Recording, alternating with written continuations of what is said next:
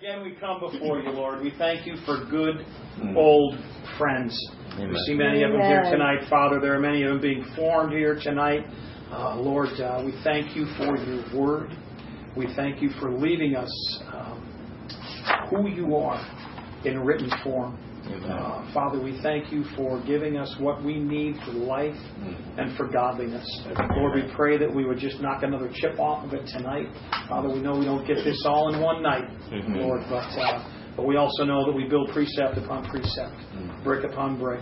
Father, I pray that we would uh, that we would be um, uh, uh, uh, pushed a little bit tonight to, uh, to, uh, to, to, to comprehend more of your word. Father, again, I thank you for each and every soul that's represented here tonight, Lord. I just pray a special blessing on each and every one of them. In Jesus' name. Amen. Amen. Amen. So I don't know if it's because you guys missed it for a month and a half. I don't know if it's because Tuesday might be a better night. I don't know. But uh, we seem to have a really particularly good looking crowd tonight. you got it. Thank you. Uh-huh. I, I, I agree. I don't know how many of you are Rich Mullins listeners, Yes. but Yes, sir. there's one of the CDs that I listen to from him every now and then, and the way he opened the recording of that CD is the way I feel tonight. So if I can quote him. I, I, I, before we begin, I just, I just, if you'll allow me to make this, this disclaimer, everybody, I'm barely ready to do this. You'll be fine. yeah. And they all said, well, that's how we all feel.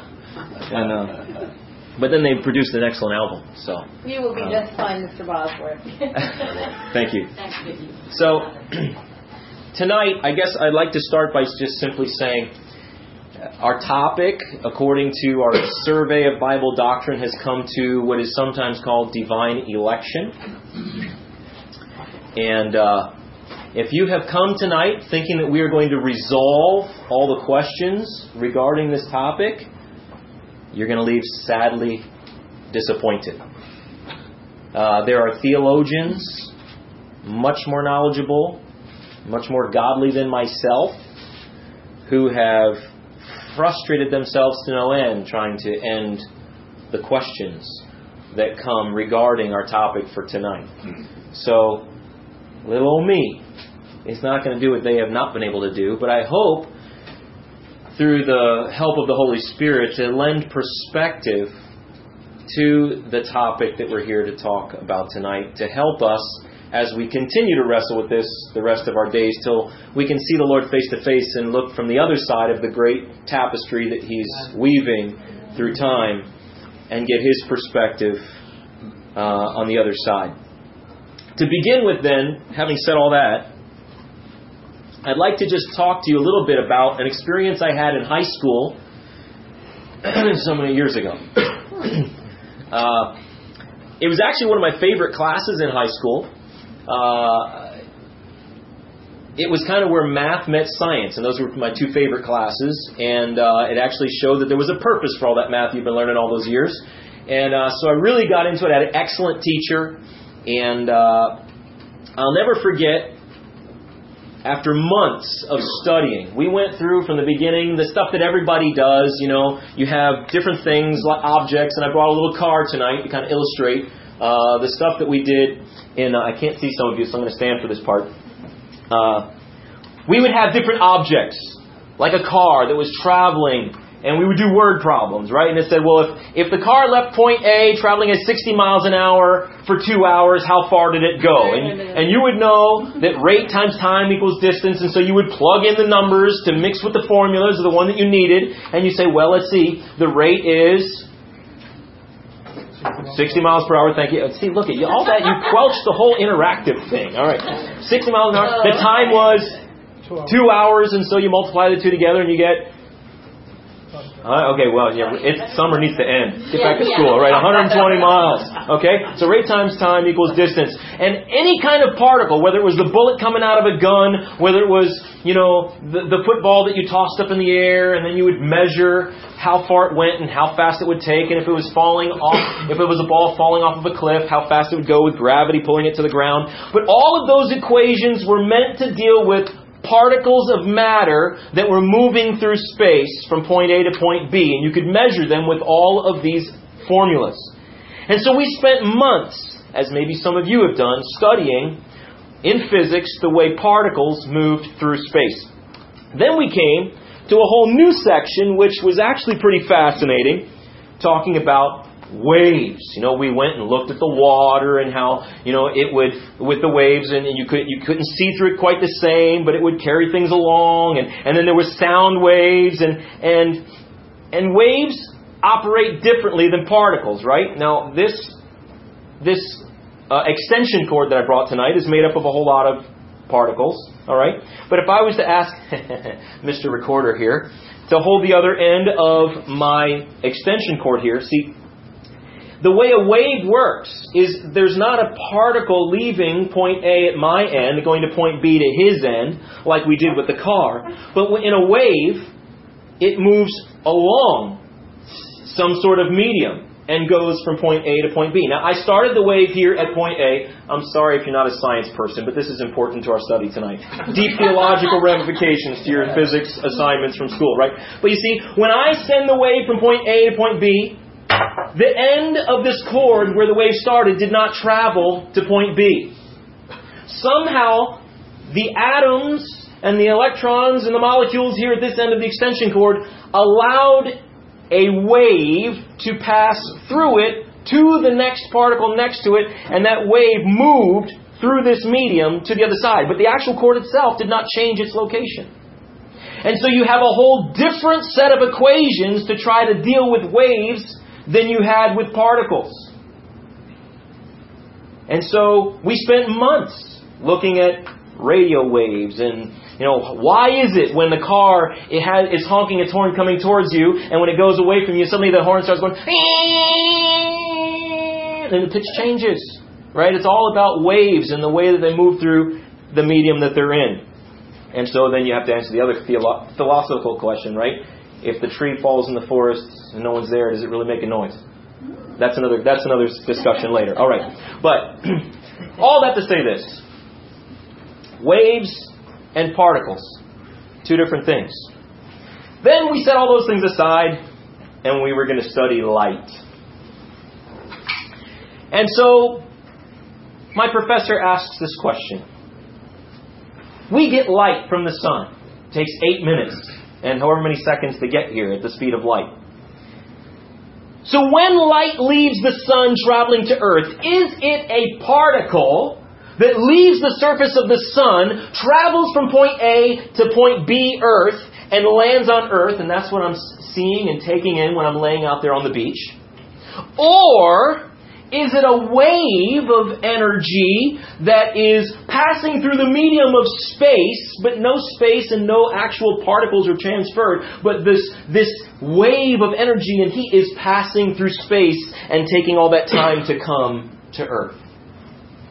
So, we took a vote. How many people think that light is a particle? Okay? And how many people think that light is a wave? And of course, the class was divided. And so he said, Well, listen, there's one way to find out. Let's plug in the numbers and the equations and see what happens. So, we get out our rate times time equals distance, and we get out all those little particle uh, uh, uh, formulas, and we start plugging in numbers, and lo and behold, it worked! Billy and I were right. It's a particle, right? And the class is cheering. At least half the class was cheering, and the other class is kind of feeling like, oh, I guess I guess wrong. So then the professor says, well, well hold on now. If that's true, if we plug all these information into the wave formulas, it should be false. So let's just verify our information. So we sit back down and we go through the little formulas and you plug in the information from light. Is it a wave? And you get to the end, you find out, whoop, it is a way. and so then the other half of the class is like, yeah, see, we told you, man.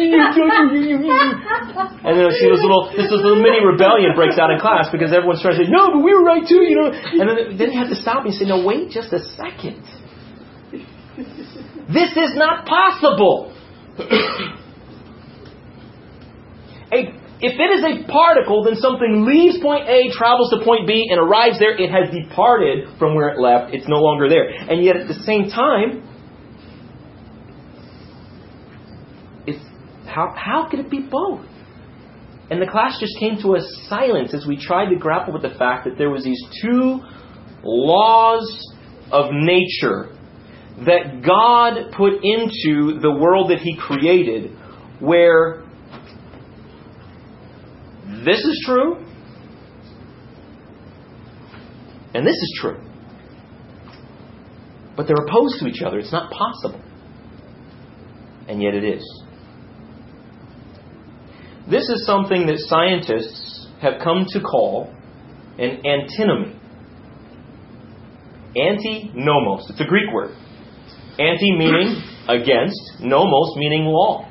Right? Deuteronomy, right? The second giving of the law. Deuteronomos. An antinomy.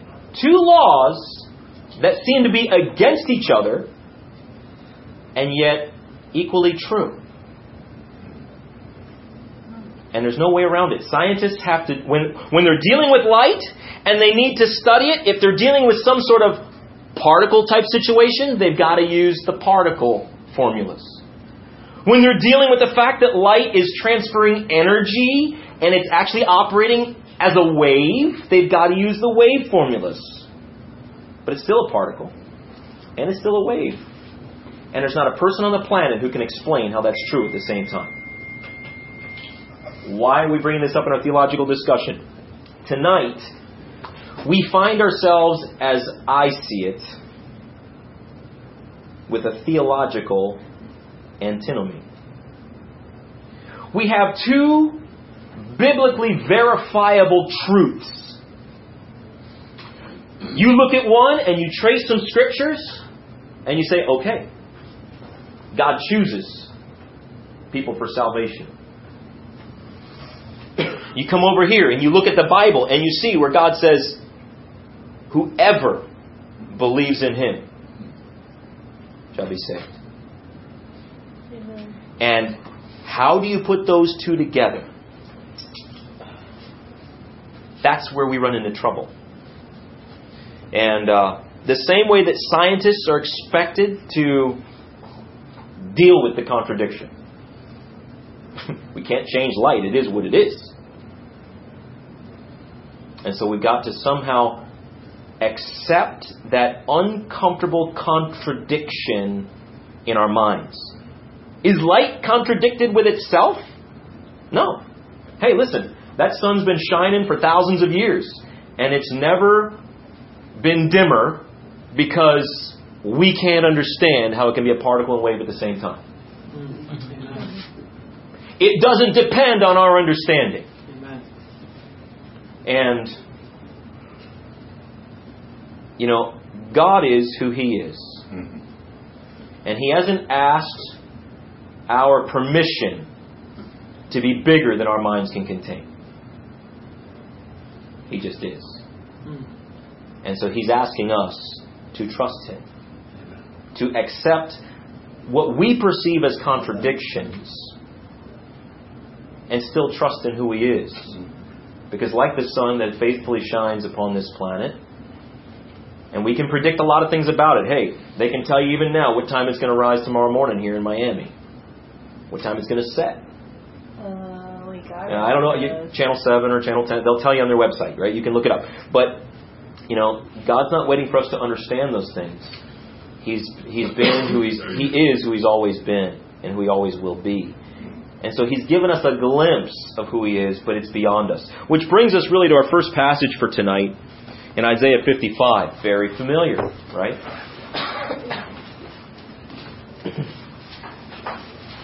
Isaiah 55, verses 8 and 9. Do I have any volunteer who'd like to read? Got to prime the pump a little bit for some verbal participation here. You got it there, Jason? Go ahead. Isaiah 55, 8 and 9. If we, if, if someone else would like to read, you can look up 1 John 1 5. Yeah. For my thoughts are not your thoughts, neither are your ways my ways, declares the Lord. For as the heavens are higher than the earth, so are my ways higher than your ways, and my thoughts than your thoughts. So God has told us listen, as you consider me, let me just tell you up front, you know, my thoughts are higher than your thoughts. My ways are higher than your ways. And we're not going to be able to attain to who He is. We're not going to be able to fully grasp. And you know what? That is an encur- that's frustrating to me, but that's encouraging to me. To think that if there was a God that could be fully understood by my puny little brain, He wouldn't be the God that He is, that I need Him to be, for all that is beyond me. But the God of the Bible truly is way beyond us. And I think it's also very interesting that if God was going to put into our universe these antinomies like light, that when you read 1 John 1 5, he says, Who's got it? Anyone want to read that one? Leah? This is, this is a message we have heard and announced to you that God is light, and in him there is no darkness at all. Isn't that beautiful? God says, By the way, I'm light. There's no darkness in me. So, if there's going to be anything in this world that he's going to create an antinomy over, it would make sense that it would be something that's supposed to remind us of him. Right. And he says, Listen, there's no darkness in me. Now, now I struggle with this within myself. Right? Because, I, I mean, I, I, I believe that most of you have heard these arguments before. The, I shouldn't say arguments, these truths that, well, let, us take a look at one here, right? Uh, Ephesians 1, verse 4.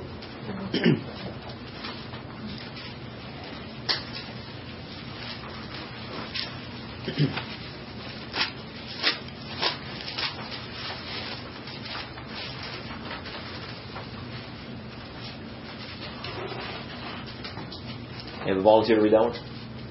Shannon? Ephesians 1 verse 4. Even as he chose us in him before the foundation of the world, that we should be holy and blameless before him in love. Very plainly, it says God chose us. He chose us in Him, in Christ, before the foundation of the world, that we should be holy and without blame before Him. So you get down this discussion of how God chooses people whom He saves.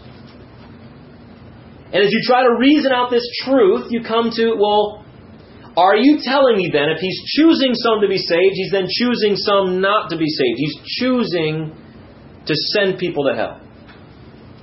And then all of a sudden you're, you're forced to jump to the other of this parallel track where you're saying, but doesn't the Bible say, for God so loved the world that he gave his only begotten Son? Right? Well, if God is not willing that any should perish, how can he choose some to be saved and then he's leaving some to be lost and yet he says he wants them all to be saved? And you, you immediately are thrown back and forth between these two truths. And uh, uh, I, when, when friends of mine have been uh, uh, uh, wrestling with it themselves, challenging me with my own thoughts, with theirs, and, and, and I'm provoked to say, no, that can't, and, and, and it's, it's I, I don't know how to reconcile these things in my mind. But um, uh, this is the kind of thing that we're dealing with tonight. And, and what we want to do is take a look at um,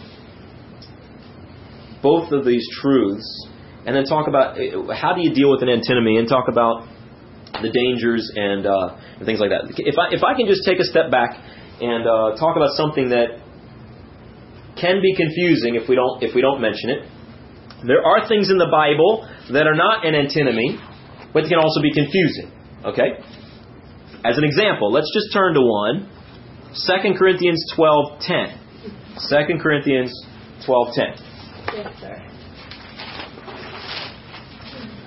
2 Corinthians 12:10. Now Paul has been uh, telling the believers in Corinth that because of the greatness of the revelation that God gave him, that God allowed him to uh, he allowed Satan to give Paul a thorn in the flesh. We don't know what that is, but it was something that was a difficulty, perhaps painful, in the life of Paul to have to deal with, but God said, No, listen, uh, my grace is sufficient for you. I'll help you through that. And he refused to take it away, although he prayed three times. But this is what he concludes in verse 10, if I have a reader for that, 2 Corinthians 12.10. Go ahead, Chelsea. Therefore I take pleasure in infirmities, in reproaches, in needs, in persecutions, in distresses, for, for Christ's sake. For when I am weak, then I am strong.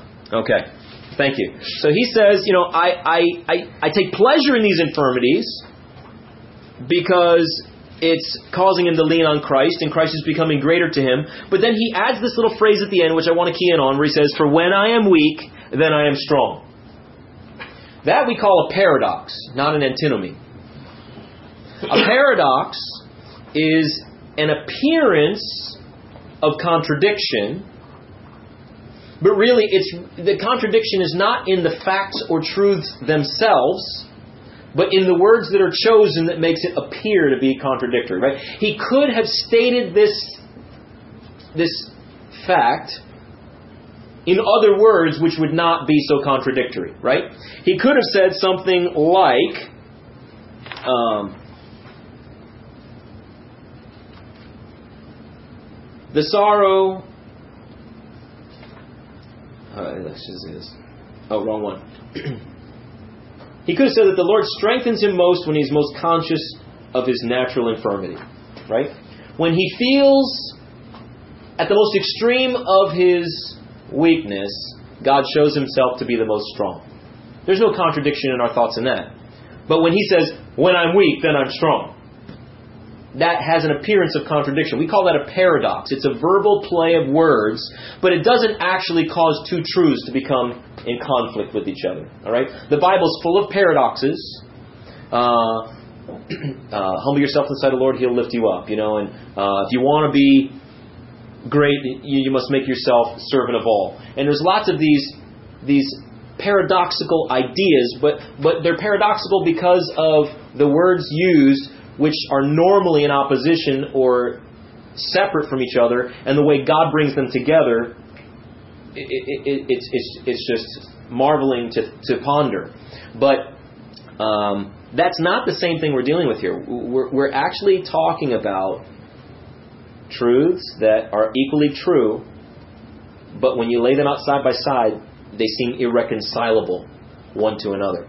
And it's not a perception, they're both realities, and we're forced to deal with them. And so the tendency is this, and this is this is where we get ourselves into trouble. Okay.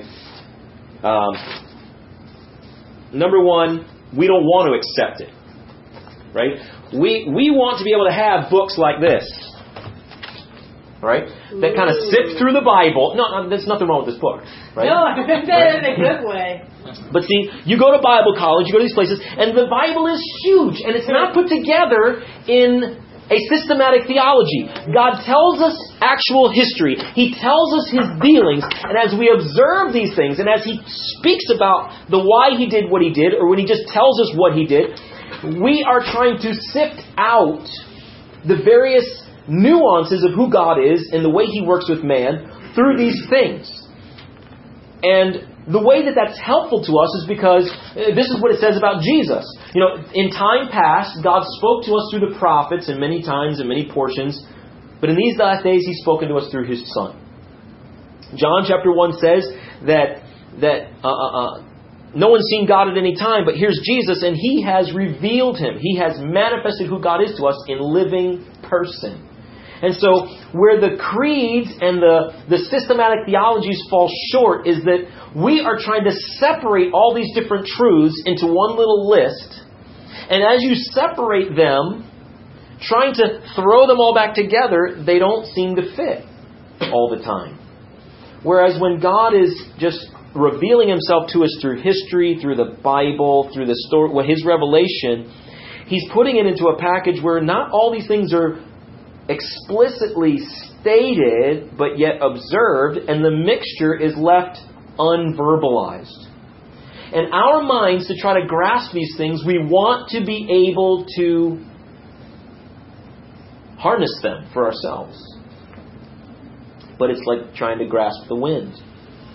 You can't do it. Amen. And so uh, there is a certain benefit to having a systematic theology because we can say, listen, God is good. And we can list all the different places in the Bible where it's taught, where it's explicitly said, and where it's been demonstrated.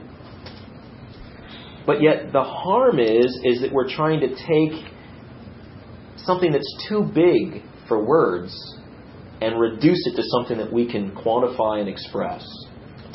And, and God doesn't fit in our boxes. And that's the scary thing about God. We want to be able to know. And the more places you go, the more people you deal with, um, the more these challenges come. I was going to give some examples. I'm not going to go there, especially with my recording. um, we'll save that for question answer time one on one maybe. All right. So so the first thing is we're, we have to just accept it is what it is, and somehow learn to live with the tension of not having resolution. Uh, if I can give another example for this this this this desire we have for this. Um, there was a, a, a, Christian drama ministry that I traveled with for three years, and there was this one particular 40 minute presentation that we did that was different than any other. Before the kids came into the auditorium, we would already be out on stage, frozen in a position. Oh boy. And the kids would come in, and there we'd be. a whole group of us frozen into a position, forming a picture. They didn't know what we were doing. They didn't know what was coming.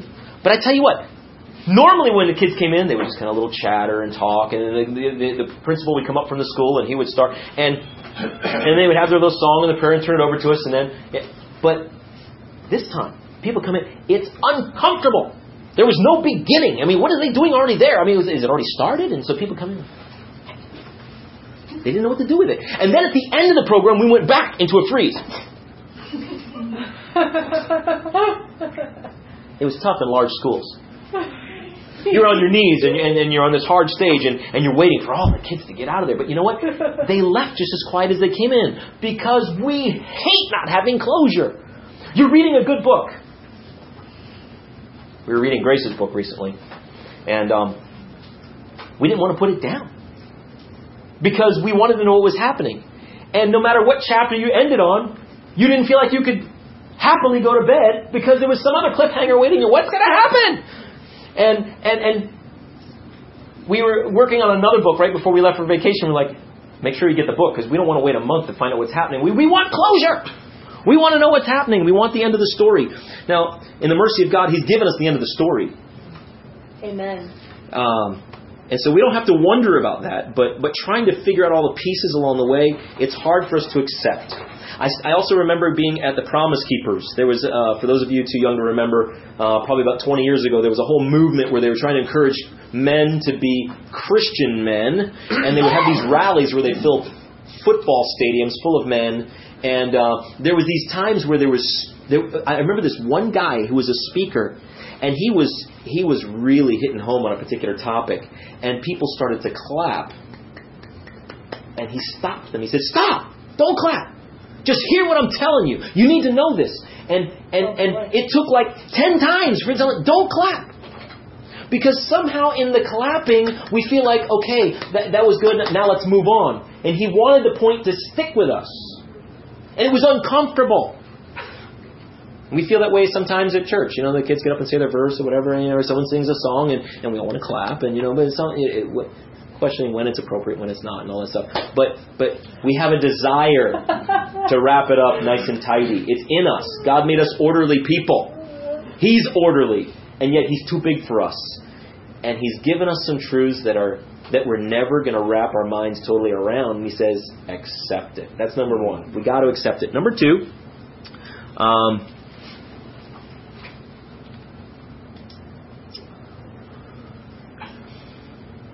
The temptation for us is to take one of these two truths and own it and look at the other as um, to look at one is true and the other is not. Okay? That, in a certain sense, helps us to have that closure that we want, right? Say, no, no.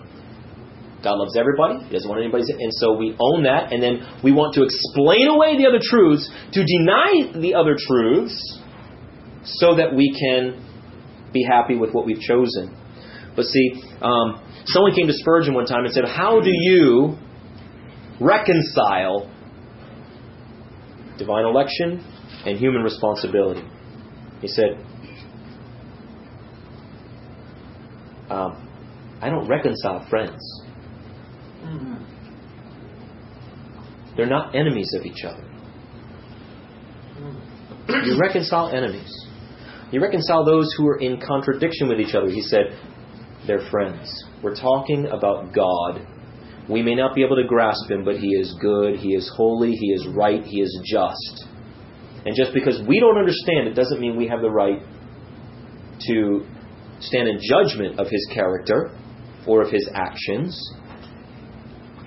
and say that He's wrong. Right? That's where uh, Paul gets into in Romans 9, where he talks about the clay speaking to the potter and said, What'd you make me this way for? Like, hello, you're the clay. He's the potter. Right? I used to have a shirt. I liked it. It said, There is a God. And on the back, it said, And you're not him. Uh, and that's true, right? So we got to be careful as we as we look at the scriptures, not to feel like we've got to take one truth and pit it against the other. When the Bible speaks of one thing that's true, we got to own it as true and wrestle with it in that moment for what it is. When it speaks of something else, we got to speak. We got to accept that as true and wrestle with it and learn to deal with it as it is. Now, the challenge is not to be manipulating the Word of God to make it say what we want it to say. And uh, this is very difficult. Um, uh, uh, uh, in my own pursuit of trying to. Now, now, if you take the creeds as they touch on these subjects, right, written theological statements of faith, if you take the things that are said and run with them to the final end, you can put words in other people's mouths that they're not saying. And you'll find that other people are doing the same to you. if you claim and say, well, wait a minute, God says He wants all men to be saved. But you're telling me that God has purposely chosen some to be lost and to go to hell. He said, I didn't say that. Or they'll tell you, if you're the one saying, you know, God wants all men to be saved, because they say, well, wait, God says He chose us in Him to be holy and blameless before. He chose us before the foundation of the world. So he, before you ever believe, uh, so in, in light of that, then, what God really means when He says He wants all men to be saved, He means all men who are elect. And you and, and then you but that's not what the Bible says. And you're both right. We're putting words into others. We're putting words and thoughts upon God that He doesn't say. Now, how can God say that He chooses and yet also waits for others to have a free choice to accept and believe? I don't know. I don't know. I don't know. And, and, and, and here's the thing: if anybody tells you they know, they're lying. Now, now, now. Here's the thing. Here's the thing. Okay, we want to take we want to take a look at some at some scriptures here. I, I don't want to just blab myself, but but you see the, the, the tension we're in, right? Um, uh, uh, uh. To say that God calls whoever believes, well, whosoever shall call on the name of the Lord shall be saved. Right? Uh, Romans ten thirteen. If you take that, that's not saying God's not sovereign. You're not saying that. But to say that God is sovereign is not saying, well, then you really don't have a choice. How the two can be true at the same time, I don't know. But but we need to be careful not to be forcing others to try to make them say what they're not saying because the Bible's not saying that. For example, let, let, let, uh, let, me let me we'll come back to these. Uh, this is the general foundation. Now we need to go into the actual scriptures and let's see where this tension comes from. Okay, uh, why is it that we say that these are irreconcilable teachings? Right. Uh, let's go back to. I had us in Ephesians 1. Let's take a look at Ephesians 1 4 again. I, I, sorry, I know you were there and you left it, but.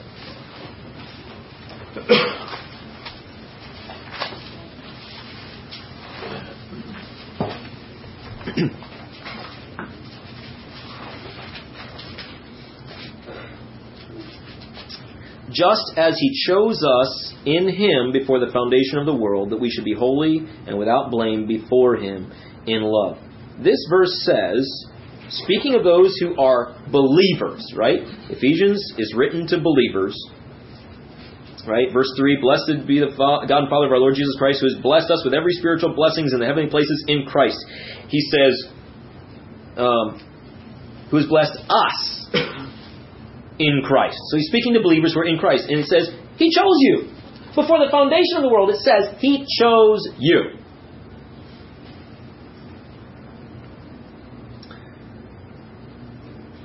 Can't argue with that. Now, there are different questions that come upon us as we try to wrestle with this. He's speaking of now, eh, did he choose us that we would be in him? He said, okay, you, you're going to be in him. You're going to be in him. Exactly how did he choose and what extent? It's not said entirely in this verse. So let's not put words in his mouth, right? Um, at the same time, I have people who say, well, he God's it, said, well, God knew who was going to believe, and so He said, "I'm choosing you." Uh, but that's putting words in it too. And so either position, if we want to hold them to entirety to try to explain away the tension of the other, we can actually start to put words into the scriptures, which will take us all kind of places. We got to be careful. um, now, there's questions we need to ask. Is he saying he chose us to believe? Is he saying he chose us? Who you know, it says that we should be holy and without blame before him in love. Uh, and, and those who would like to explain away the sovereignty of God and His divine choosing for salvation say, well, this is not for salvation. This is for the purpose of those who would believe, that they might be holy and without blame. And that's true. But is that the intent of the verse?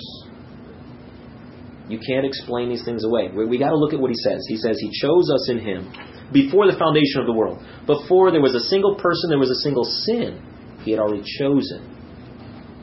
He chose us in him before the foundation of the world. Take a look at um, 1 Peter 1 2. 1 Peter 1 2.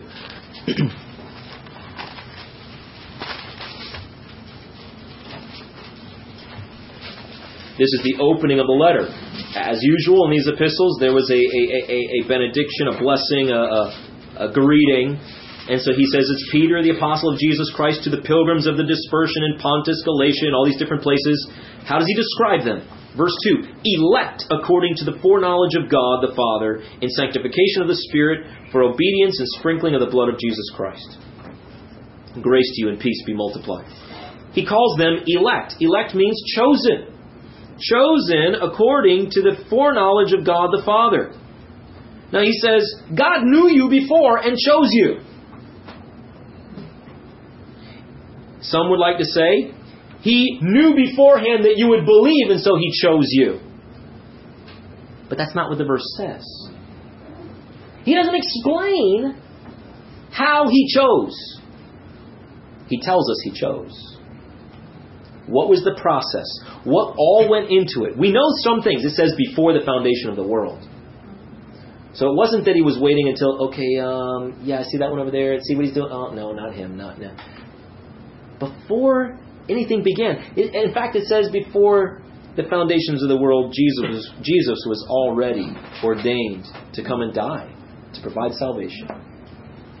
Praise the Lord. And uh, yeah, it wasn't a surprise. Nothing took him by surprise. He knew in advance, and yet he was prepared for it. He had a plan for it, and he chose that plan.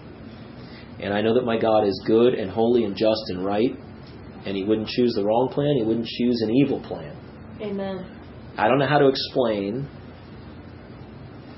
all the all, all the answers to the questions that arise from these things. Um, okay, I've already said that. Romans nine. Now, Romans nine is a very interesting chapter.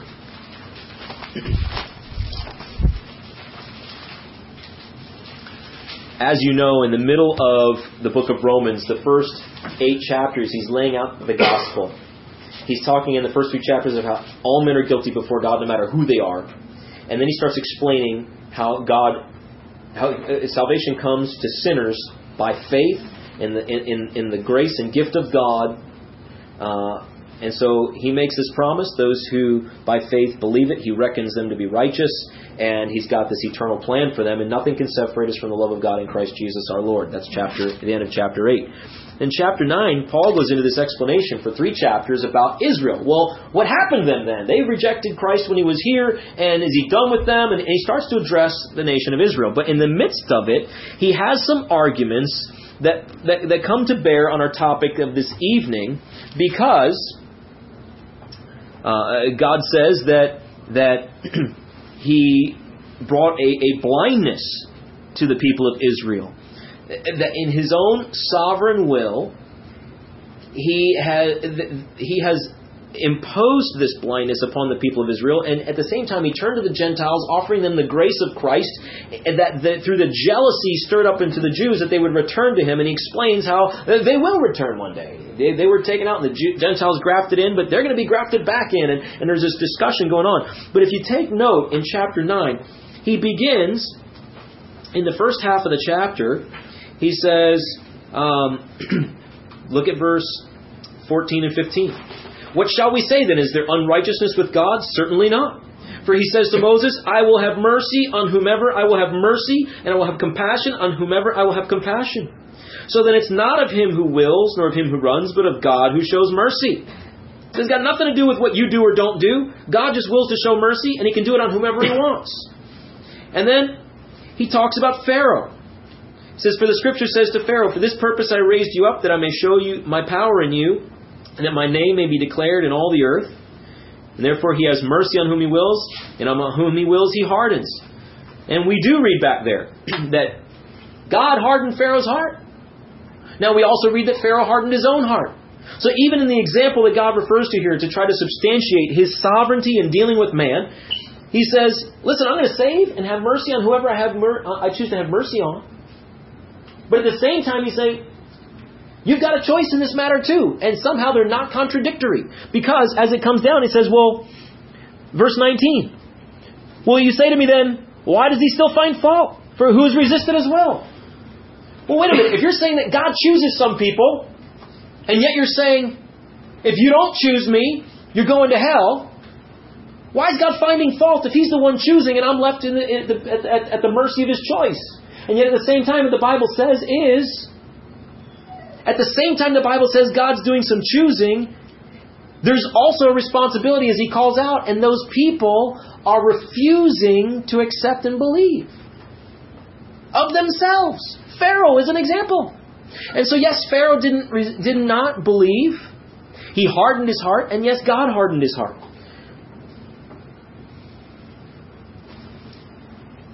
So, uh, it, it, um, do we find fault with God because, hey, no one's going to resist His will? Well, verse 20. But indeed, O man, who are you to reply against God? Will the thing formed say to him who formed it, Why have you made me this way? Does the potter, doesn't the potter have power over the clay from the same lump to make a vessel for honor and another for dishonor? And so he goes into this argument that says God has the right to do whatever he wants. And we are his creation. We have no right to take uh, uh, opposition against him because of what he chooses. And yet, he says, and look at this verse. yet that he might make known the riches of his glory on the vessels of mercy, which he had prepared beforehand for glory. He, it says, prepares beforehand, here's this before again, these vessels of mercy, that he might, for his own glory, be magnified in the midst of it. But then it says, verse 24, even us whom he called, not the Jew, oh wait, no, verse 22 is the one it says, sorry. Um, he says, What if God, wanting to show his wrath and make his power known, endured with much long suffering the vessels of wrath prepared for destruction? It says, These ones who are not the vessels of mercy which are saved, it says they're prepared for destruction. But interestingly enough, it does not say in that verse that God is the one who prepared them for destruction. He's careful to put into verse 23 that God is the one who prepared the vessels of mercy for his glory and salvation, but it doesn't say God prepared those vessels of uh, of wrath prepared for destru- that are prepared for destruction, that it was him who did the preparing. Listen, we did all the preparing for our destruction all on our own. We, no one can blame God for being lost. We did it to ourselves. But God has made a way of salvation. How it is that He did some choosing and yet offers freely, that's where our brain goes limp. You know, I, I look just just last week at camp. You're in the midst of trying to make sure they understand how they can go to heaven, and yeah, Uh, but, Mr. Dave, I got a question. Um, but if God made everything else, where did God come from? How can such an innocent question be so stupendously baffling? Well, you know, he was just always there. We can say that, but what does that mean he was always there? You know, okay, well, you know, before everything else he was there, but but, but wait a minute, but, but how did he get there? But um, okay, so he just he just always was. But how could he always? He had to have started somewhere. I want an answer. I can't, I can't come to the end of it. Now, now the fact that I'm here and I'm going to live forever, that makes more sense to me. Okay, because I'm already here and I'm already uh, existing. And okay, so when we get to heaven, we're going to live forever with God, which means we'll be there forever and ever and ever and ever and ever and ever and ever. And, but then that's not the end. It's and then forever and ever and ever and and. uh, we have finite minds that think in finite ways. Ecclesiastes says God put eternity into their hearts, and yet He's left the full comprehension of that beyond our grasp. And and and and there, how many ways of God are just like that? And yet, not all of them are so contradictory. This just happens to be one. Uh, but it's clear God has done some choosing as the potter with the clay, and we have no right to challenge His right to do that or His goodness to do that because we just don't understand Him. But He He's done that, and He's told us He's done that. Romans eight, in the chapter before, speaking of our salvation, said that whom He foreknew, verse twenty nine, He also predestined, determined beforehand that they would be conformed to the image of his son, that they might be firstborn among his brethren. And moreover, whom he predestined, these he also called. Whom he called, he also justified. Whom he justified, these he also glorified. And this is the pattern of what happens to anyone who comes to faith in Christ is that he already foreknew them and he's predestined them to be conformed to the image of his son and they're as good as already justified and glorified in heaven. It's past tense and we weren't even born yet. In God's eyes, we're already been glorified. It's past tense. And yet, we weren't even thought of here in human terms. But somehow, in God's foreknowing, He predestined this plan of salvation. And He chose us in Him. And what that means in its entirely, I can't tell you. But He says it very clearly. And we see this in other places in the Scripture. But let's take a look at the other side now. That's, that's God's choosing, His election. Um, just a few verses on it. but then we come to the other side. and how do you lay aside these verses alongside the ones we've already looked at? Uh, for example, let's see. I think we've already referred to 2 Peter 3 9. The Lord is not willing that any should perish, but that all should come to repentance. Right? 1 Timothy 2 4. God desires all men to be saved and to come to the knowledge of the truth. That's why we can't tell people God chose him to go to hell. The Bible does No. not say that. No. It actually says God desires all men to be saved and come to knowledge of the truth. Can I explain how they, those two things go? I, I, no. Um, here, 1 Timothy 4.10 actually says that he's the Savior of all men, especially of those who believe. See, there are some who would tell us then, well, since God only chose to save some, then he couldn't have sent Jesus to die and pay for all men's sins, because that would mean they would be free to go to heaven then, because their sins already been paid for. And so, uh, but but but you look at 1 Timothy 4:10. He's the Savior of all men, especially those who believe. 1 John 2 says that He is the propitiation, the the the, the, the payment that satisfied God's wrath for all men, especially of the believers. Now, I don't know what to do with that.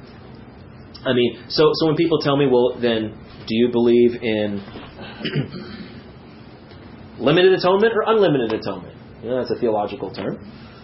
Say, well, see, this is where our systematic theology gets us in trouble. All right? Obviously, if someone's debt was already reckoned to their account, okay, let's just say I go into Mr. Billy's store and I place an order for $100,000 worth of paint. You'd love me after that, wouldn't you? Not that he doesn't love me now, but I'm sure that would be nice for business, I really right? love no. So, now, I go skip town on you after I collect the, the, the my check bounces, and you're not too happy, right? Now, uh, you come after me, and uh, if somehow someone heard about my debt and, and and and paid you for it, and yet you still prosecuted me in the civil courts for the debt that I had, well, then that, that would be wrong because really it was already satisfied. But if, on the other hand, if it was provisional, if someone said, "I've got the check and here it is," but but it it never got to you, it was provided for but never applied to the account. That's another story, isn't it? Right? So God says that somehow Jesus' death was a propitiation for all men. So somehow we have to understand what that means. If at the same time he says if they don't believe, they still have to suffer in the flames of hell forever. Mm-hmm. Somehow it was provided for all men, but only applied and reckoned to the account of those who believe. And so when we try to pinpoint each other into our theological creeds, we can try to push each other into corners that, that we don't need to.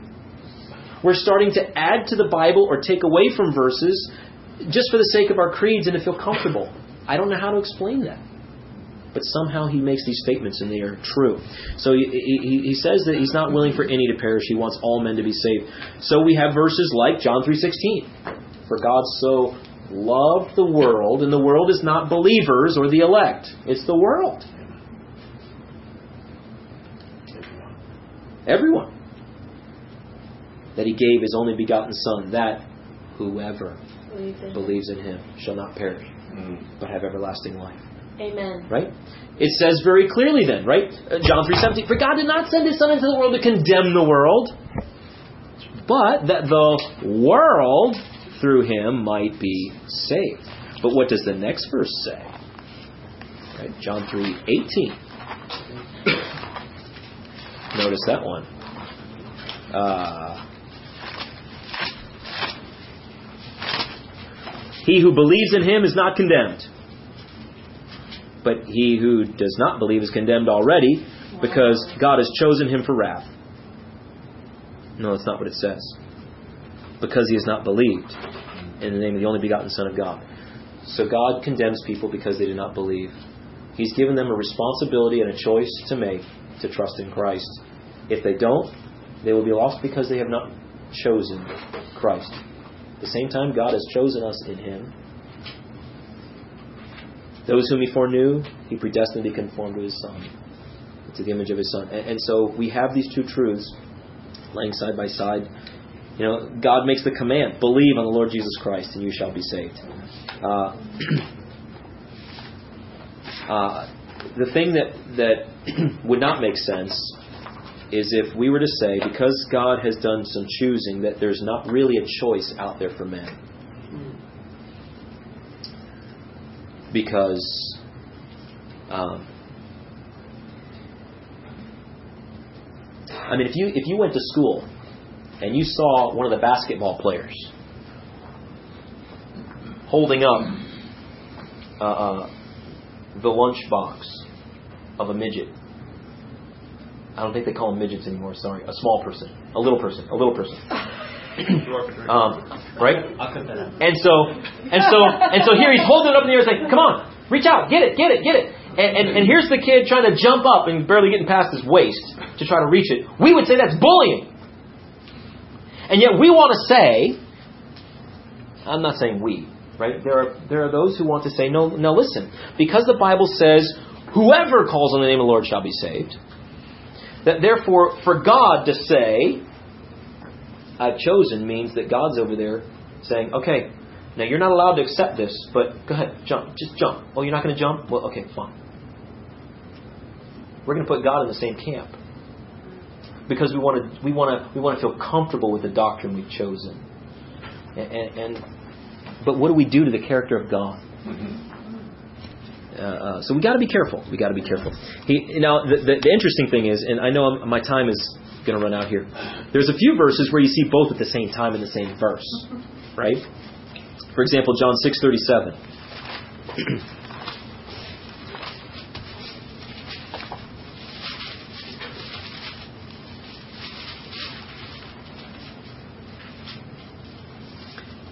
All that the Father gives me will come to me, and the one who comes to me I will by no means cast out. So God says, okay, I've got certain people for you, and they're going to come to you. But if anyone who comes, I'm not going to cast you out. Well, are they two different groups of people?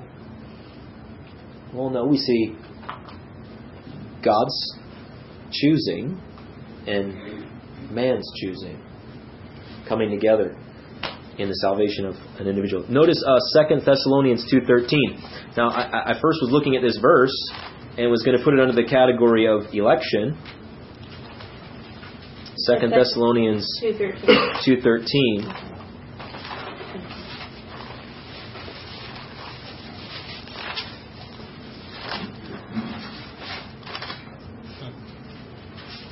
But we are bound to give thanks to God always for you, brethren, beloved by the Lord, because God from the beginning chose you for salvation through sanctification by the Spirit.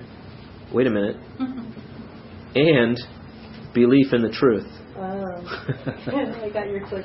He chose you from the beginning for salvation through sanctification by the Spirit. The Spirit sets you apart. And belief in the truth. Isn't that beautiful? Explain that. um, but it's there. It's there. So, okay. I, I, I know that there's a lot more verses we can go to, but I, I've taken a lot of time, and I, I'm sorry that.